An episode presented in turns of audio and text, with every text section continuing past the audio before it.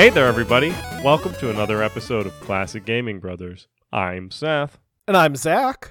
And we are the Classic Gaming Brothers. That's right. We are the Classic Gaming Brothers. Yes, uh, we are. yes, Ooh, yes, yes, yes. I was just thinking in my head. At some point in time, we have these uh this filing cabinet where we keep all of our notes in our episodes, and at some point in time, we just forgot to label episodes. So welcome to whatever episode number this is. This is also coming out uh, most likely on the weekend we're doing Extra Life, so we're probably exhausted, which might explain why we're bad at counting. So if you're if you if you joined us yesterday all day, we we we are probably very tired doing this episode. Uh, however, we are doing this episode in the past. So we're only like, you were just the usual amount of tired that our bodies Right. are. Yeah. Because Seth and I are just chronically tired. Some people say it's a medical issue. We just say it's the state of life. We just call it living. If you're not tired, then what are you? You're dead. Sleep. well, that too. Oh, I was just thinking about the doctor from uh, Star Wars in that moment. Star Trek? No, the doctor from Star Wars. Like the robot? No, where he's wanted in 12 systems. Oh, Dr. Evazan? you, you'll be dead. Uh, anyway, I just I think I'm gonna refer to him as the Doctor in Star Wars from now on. yeah, that's good. That's going to totally confuse people. Is there another Doctor in Star Wars? The robot. No, robots can't be doctors.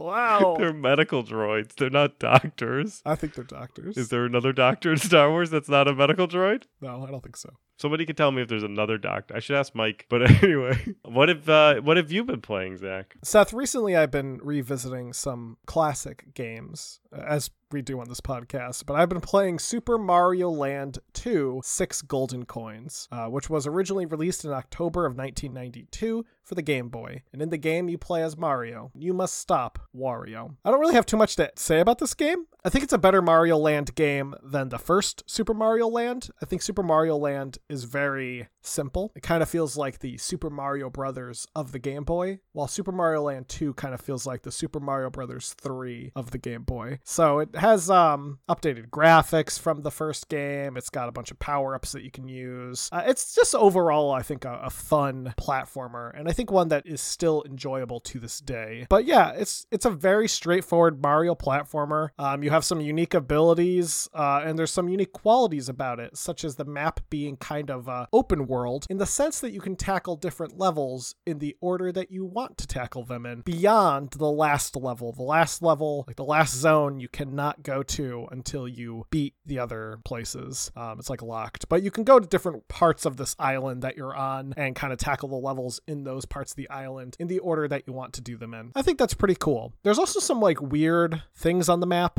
Like you go to this one part, you get swallowed by a turtle, and then the rest of the map is inside of the turtle. Uh, there's also just a giant Mario that you can enter who's a robot and there's like inside the robot levels but it's a it's a fun game. I like it. What about you seth? What have you been playing? Uh, so recently I've been playing the Raven Remastered, which has nothing to do with the Edgar Allan Poe material. it's not like a really just a really nice print of the edgar allan poe poem? No, no, it is not. The remaster came out in 2018, and it was a remastered of the original game, The Raven Legacy of a Master Thief, which was released back in 2013. So I guess five years was the time that they need to remaster it. I think there was also some issues with the original. So they released the remaster, and I think that was like their overhaul of the game and their any of the bugs and stuff. Because I played this game and I really enjoyed it, but I got stuck somewhere, and I don't know if I got stuck because I was an idiot or if I got stuck because the game bugged out. It could have been both. The Raven Remastered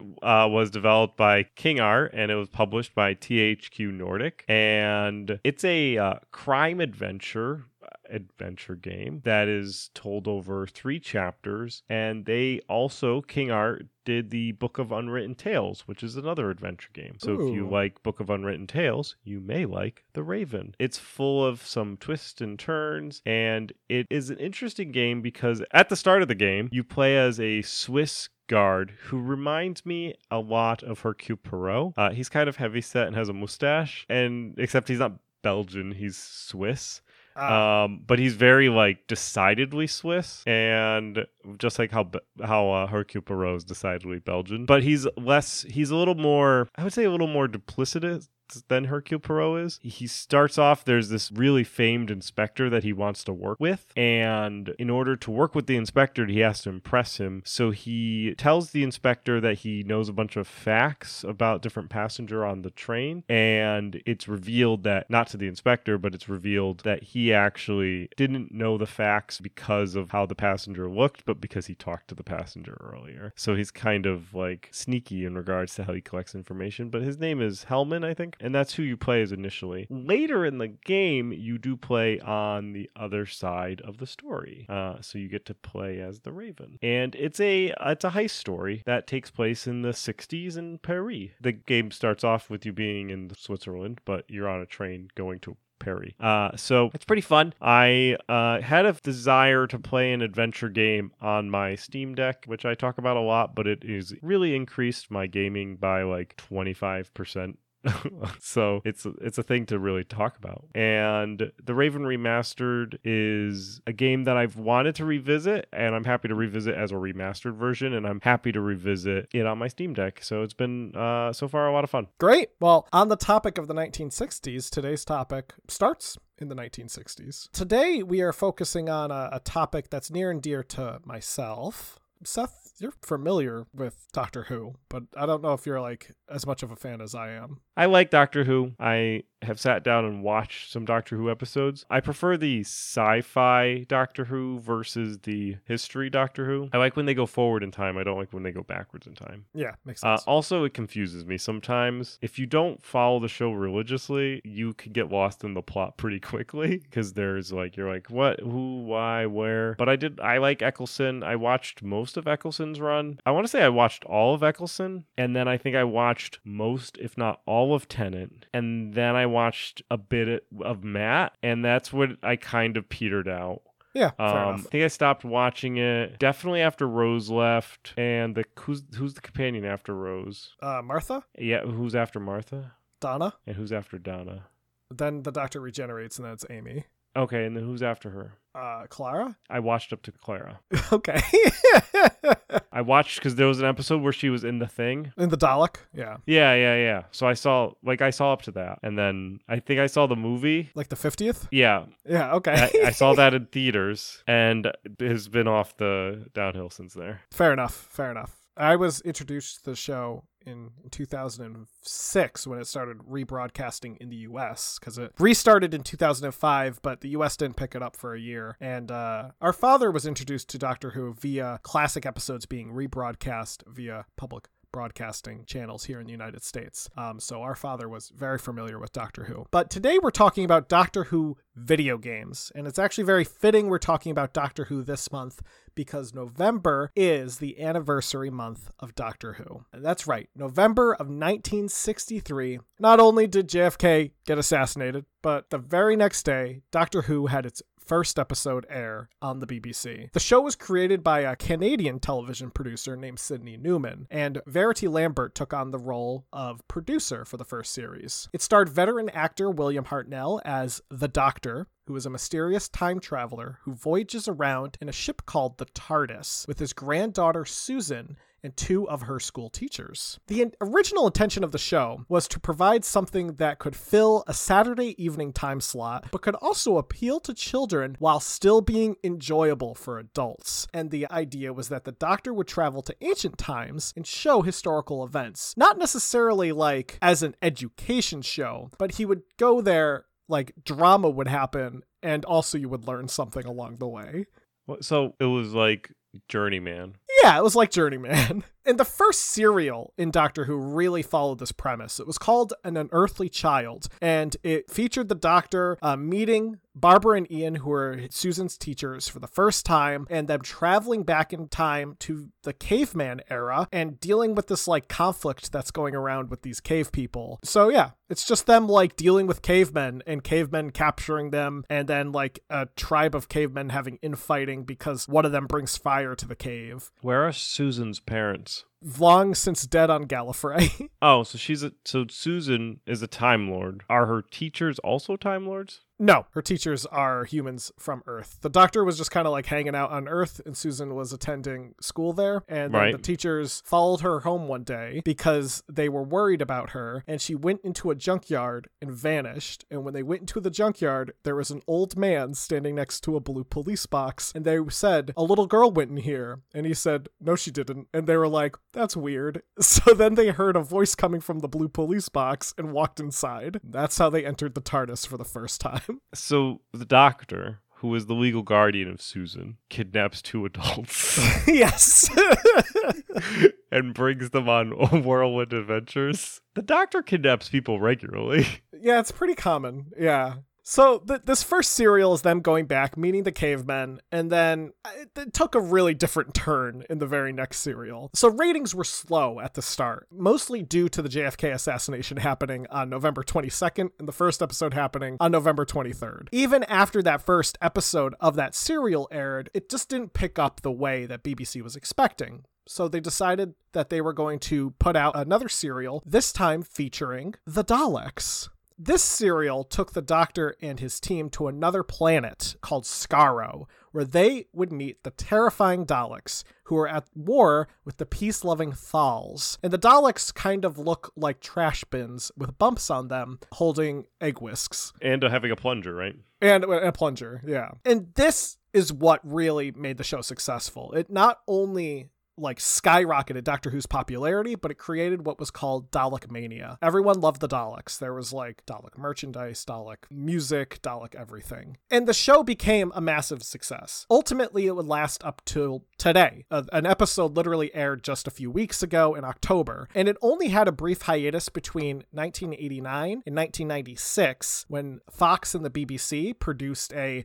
made for TV movie. And then it took another break until 2005 when the revival series started with Russell T Davies as the showrunner. And like I mentioned, uh, November 23rd, 2022. It, that's the 59th anniversary of Doctor Who. And the BBC is not really doing anything to celebrate it. So that's why we're doing this episode. We're going to be the celebration. Wow, BBC wrote to us actually. We received correspondence from yeah, legally at that BBC didn't happen, but No, no, no. They did. BBC One wrote to us said, "We need you to honor the 59th episode, if 59th episode, the 59th anniversary of the Doctor Who. Will you, Classic Gaming Brothers, bear this honor?" And we said, "Of course, BBC One will do so." I would say it would be very in tune with British television if there were only 59 episodes and it ran for 60 years. it's true. I mean, the Brits do as the Brits do. And for anyone who's listening, any of our UK audience members who are listening, we, we do really appreciate you. Now, Doctor Who was able to last as long as it did, uh, largely due to an idea that they came up with around the time that the first actor to play the Doctor, William Hartnell, was starting to get sick. They decided instead of canceling the show outright, they were going to recast the Doctor, but they weren't going to recast him as someone who looked like William Hartnell. They decided to recast him as someone much younger, an actor named Patrick Troughton. And they came up with the idea of regeneration, where the Doctor could change their appearance if they die, or if the actor quit, or if the actor got fired, which did happen on one occasion. So, with regeneration, as, as Seth alluded to, the Doctor was later retconned into what's called a Time Lord. They're an alien species that has this power to regenerate, and they come from a line of alien species that have the power to uh, travel through time and such. And since he was retconned as a Time Lord, the original Doctor in that first episode with Susan, he could have just been a human. They allude to the fact that he's not from the 1960s because he's like, oh, It's not my time and stuff. But yeah, he ultimately could have just been a human or a human like person from the future. And there was really no concept of the, the whole like Time Lord hierarchy. Just speaking briefly on the Daleks before we get into actual video game talk, the Daleks do have my favorite line in Doctor Who during the Dalek and Cyberman War. Uh, Cybermen are also a villain of Doctor Who. The Daleks are talking to the Cybermen over radio frequency, and the Daleks say they told the Cybermen that the Dalek are superior to the Cybermen in all ways but one, and the Cybermen, being robots, asked the Daleks what way were they more superior to them, and the Daleks said dying. Uh, there's a similar line in that little dialogue where the Cyberman says, You expect to defeat our army with only four Daleks, and they say we expect that we could beat you with only one Dalek. yeah. Anyway, to get back on to talking about video games, since we are a video game podcast, in 1983, the fifth actor to play Doctor Who was Peter Davison, and the first official Doctor Who video game was released. Prior to this, there were some unofficial games because it was a property that people loved and people who are nerds make stuff about you know fandoms that they like. And those were passed along uh, via cassette tape or as basic code found in magazines. The official game was something that BBC gave their stamp of approval to, and this game was called Doctor Who: The First Adventure. Doctor Who: The First Adventure sees the 5th Doctor, so BBC with this video game says that all other adventures by all the other doctors were not the first adventure.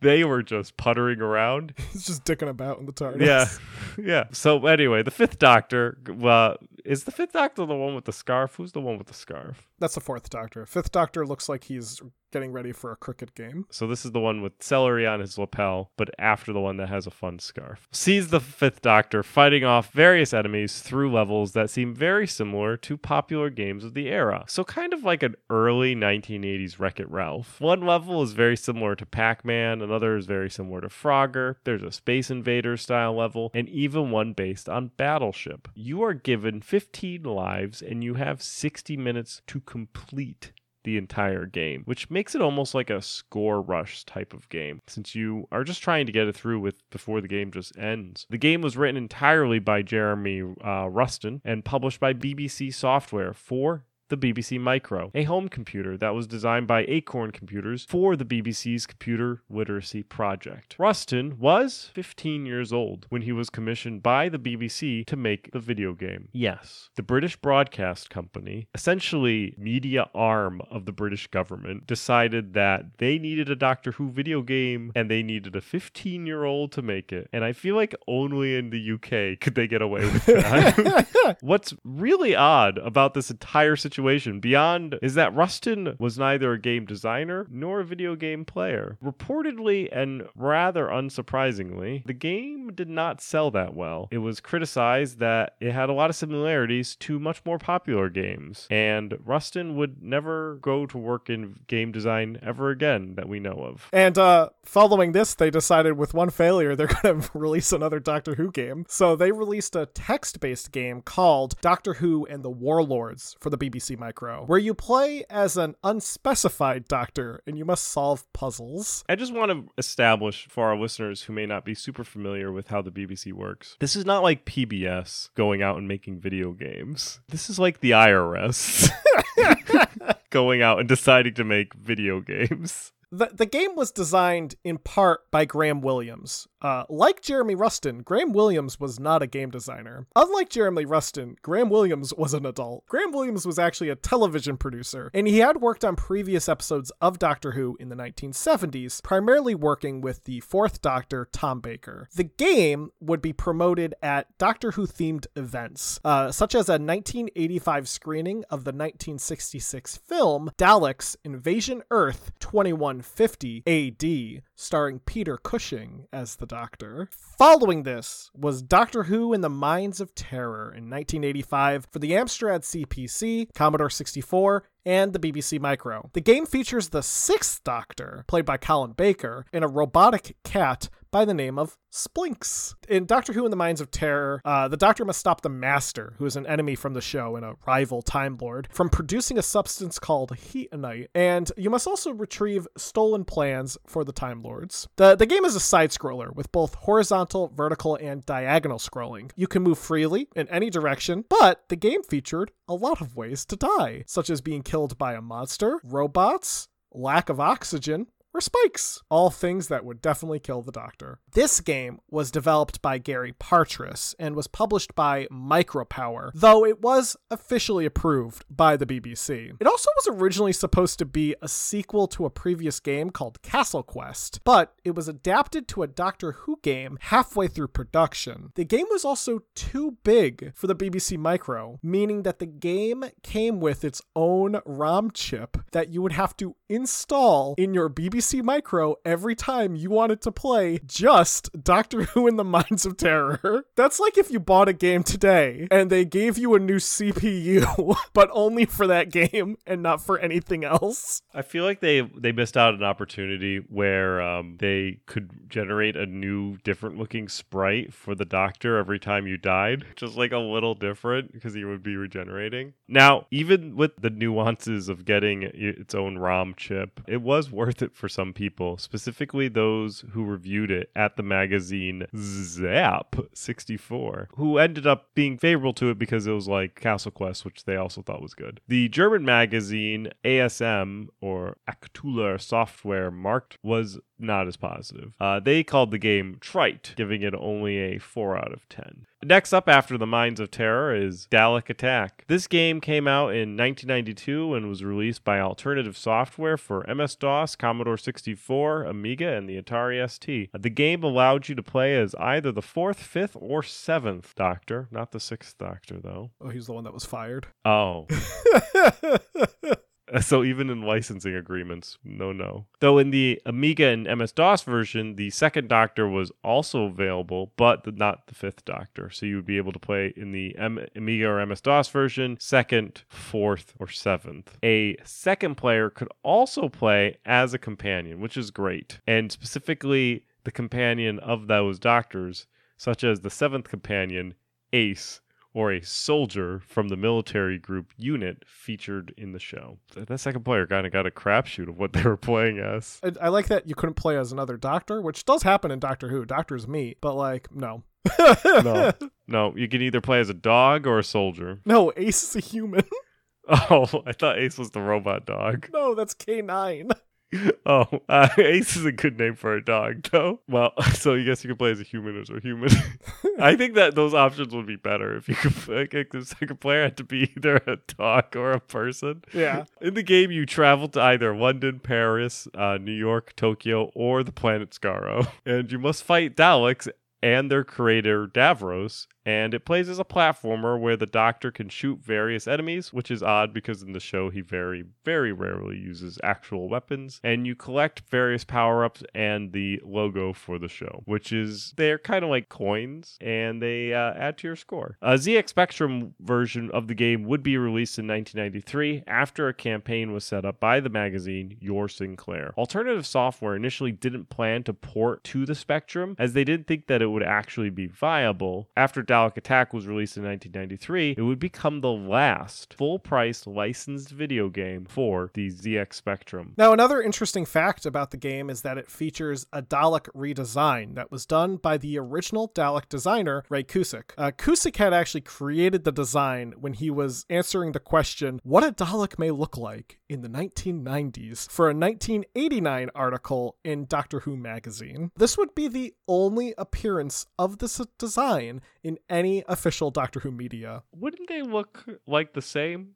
I mean, yes, but I think this was like a hypothetical, like 80s action, and he made it look kind of like a monster, like a weird monster. Now, Doctor Who finally entered the world of 3D video games in 1997 with the title Doctor Who Destiny of the Doctors by Studio Fish and published by BBC Multimedia. In Destiny of the Doctors, which was written by television writer Terrance Dicks, you play as a character called the Grak, uh, who is not from the show, the Grak is exclusive to the game. And the Grak is a psychic projection of the Doctor. So you don't play as the Doctor, you play as the Grak. In the game, the Doctor has been removed from time and space, and it's up to the Grak to stop the Master from taking control of a planet made of pure psychic energy. Uh, the game plays actually like a 3D first person, almost like a first person shooter, but it's kind of notable in the fact that it had brand new audio recording from the fourth Doctor, Tom Baker, Fifth Doctor Peter Davidson, Sixth Doctor Colin Baker, Seventh Doctor Sylvester McCoy, The Master Anthony Ainley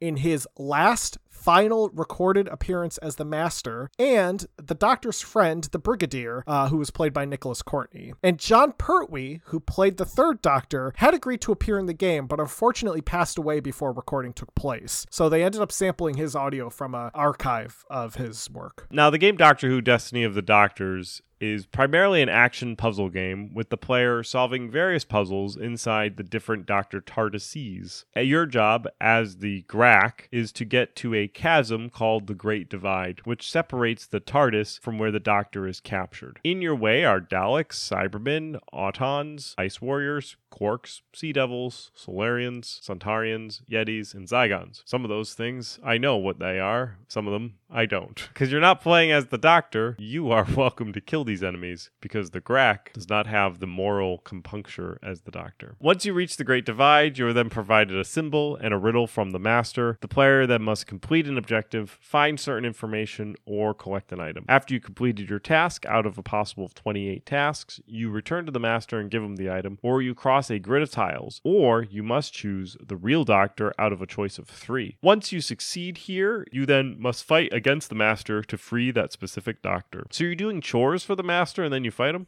Yeah, pretty much. It's really complicated. For each doctor, there's a different activity that you do with the master. Like you have to race him or or or, or joust him. you hang out with this guy and then you attack him. Yeah, pretty much. Destiny of Doctors was not super well received. At the time, it was considered continuing a trend of largely disappointing Doctor Who fans. They just knew that they were not going to get a video game that was going to be good. In more contemporary reviews from Destructoid, reviewer Anthony Burch said the game was one of the most unplayable, unenjoyable games ever created. Despite this, the Master's performance is often praised by people, and his scenes were included as a bonus feature on the DVD release of Survival. Survival was the last classic episode of Doctor Who, so right. Um, it was also the last televised appearance of Ainley as the Master. With that, that's the classic series of Doctor Who games come to an end as the classic series ultimately end, uh, and the modern era took off. So it took some time for games to be released based on the new series, with the first one coming out in 2008 for the PS2, Nintendo DS, Nintendo Wii, and Windows, but it was just a version of a card game called Top Trumps with a Doctor Who skin on it. In November of 2010, Asylum Entertainment released Doctor Who Evacuation Earth for the Nintendo DS. They also released a game called Return to Earth for the Wii that same month. They're unrelated games, but they are also related in the sense they are both Doctor Who, and they both featured, I think, those the Daleks and the Cybermen. Following this, in 2010 from around 2011, the BBC began working on an episodic series of adventure games featuring the 11th Doctor, Matt Smith, which would put him against various enemies, uh, anywhere from Cybermen to the uh, Weeping Angels to Guy Fawkes in one of the games. The first game, City of the Daleks, saw the Daleks invading 1963 and creating an alternative Earth. There were five games in the Doctor Who The Adventure Game series before it was shelved by the BBC in favor of a new project, Doctor Who The Eternity Clock, which also featured Matt Smith as the 11th Doctor. And in 2013, Doctor Who Legacy was released to coincide with the show's 50th anniversary. This is a free to play match 3 puzzle RPG that features all of the various doctors in a story that spans the entire history of the show. And it was pretty addicting when I played it. Was it? Yeah, I, I actually enjoyed it. It's it's just one of those games where you like match items, but then as you like do chains, it powers up your characters and they can do attacks on enemies. Are you are you exploring a world? Uh, so you it's it's a whole doctor who plot so you get like trapped in a time bubble and there's like all the different doctors are teamed up and there's different masters are trying to fight you they Oh. did an expansion with the 12th doctor In 2015, the Doctor, Dalek, Cybermen, and Weeping Angels made an appearance in a game, Lego Dimensions. The Doctor would be voiced by Peter Capaldi, who at the time was playing the 12th Doctor. In 2019, a VR game featuring the 13th Doctor, played by Jodie Whittaker, called The Edge of Time, was released. In the game, you play as a companion of the Doctor, and you pilot the TARDIS around. A non VR version of the game, The Edge of Reality, was released in 2021, which follows up the previous story but features David Tennant, the 10th Doctor, returning for a brief role as the 10th Doctor. Lastly, at some point this year, Reality Gaming Group is looking to release Doctor Who Worlds Apart, which will be a free to play collectible card game backed by the blockchain on a side fork of Ethereum. Sounds like it's going to be a lot of fun. Uh, looking back at the series of video games, I would say the Doctor Who franchise has yet to get a, do- a video game that's actually been any good. Probably the best game out of the whole lot is Lego Dimensions, which is arguably not a Doctor Who game, Right? No, it's a Lego game. but does have an entire storyline canon to the Lego Dimensions story where you team up with the 12th Doctor as Batman and Gandalf and you fight the Daleks. Yeah, I don't call that a Doctor Who game. I think that's just like a Lego game with Doctor Who theming. However, I will say something cool about the Lego Dimensions game. Another detail. If you die while playing as the Doctor, you do regenerate into another Doctor. And they do have all the different incarnations of the Doctor going back to the first Doctor. That is good. And each TARDIS, you go inside the TARDIS, it will change to that Doctor's TARDIS, complete with black and white TARDISes for the first and second Doctor. And with that, that is our Doctor Who episode. Uh, they say it couldn't be done, but we did it. Uh, with that, we're going to get into our retro rewind and talk a bit about the games we've been playing. Uh, so I'm going to go first. Seth had me play a game that was very different than Doctor Who because it's Star Trek. Uh, Star Trek Away Team. So the question is, what do you get when you mix XCOM, the voice of Brent Spiner, and Star Trek? Well, you get Star Trek Away Team, developed by Reflexive Entertainment and published by Activision. This 2001 strategy game puts you in command of a group of Starfleet commandos who go on away missions. You have to fight off various enemies, such as Romulans, and uh, you complete various tasks, such as finding a captured Klingon who has been captured by the Romulans. You also have to make sure your characters don't die, and you do this strategically by making sure you put them in positions where they're not going to be seen by snipers or throw grenades places that are not very close to you. I will say this game is a bit more it's a bit more user friendly than XCOM is. When you target an enemy, you're like 9 out of 10 times you're always going to hit that enemy. Um, I don't think I missed an enemy. It also doesn't feel really turn based. Uh, it's it's it definitely requires strategy, but the action does play out relatively in real time. Even if it is turn based, it's very quick. I would say if you're a fan of strategy games, give it a shot. If you're a fan of like tactical games like XCOM, you might want to give it a shot. It probably will feel like a not to be mean, it probably feels like a dumbed down version of XCOM, but it's still worth playing. I think it's fun. It's available on GOG right now for about 10 bucks. So next week, Seth, I want you to play Donkey Kong Country for the Super Nintendo.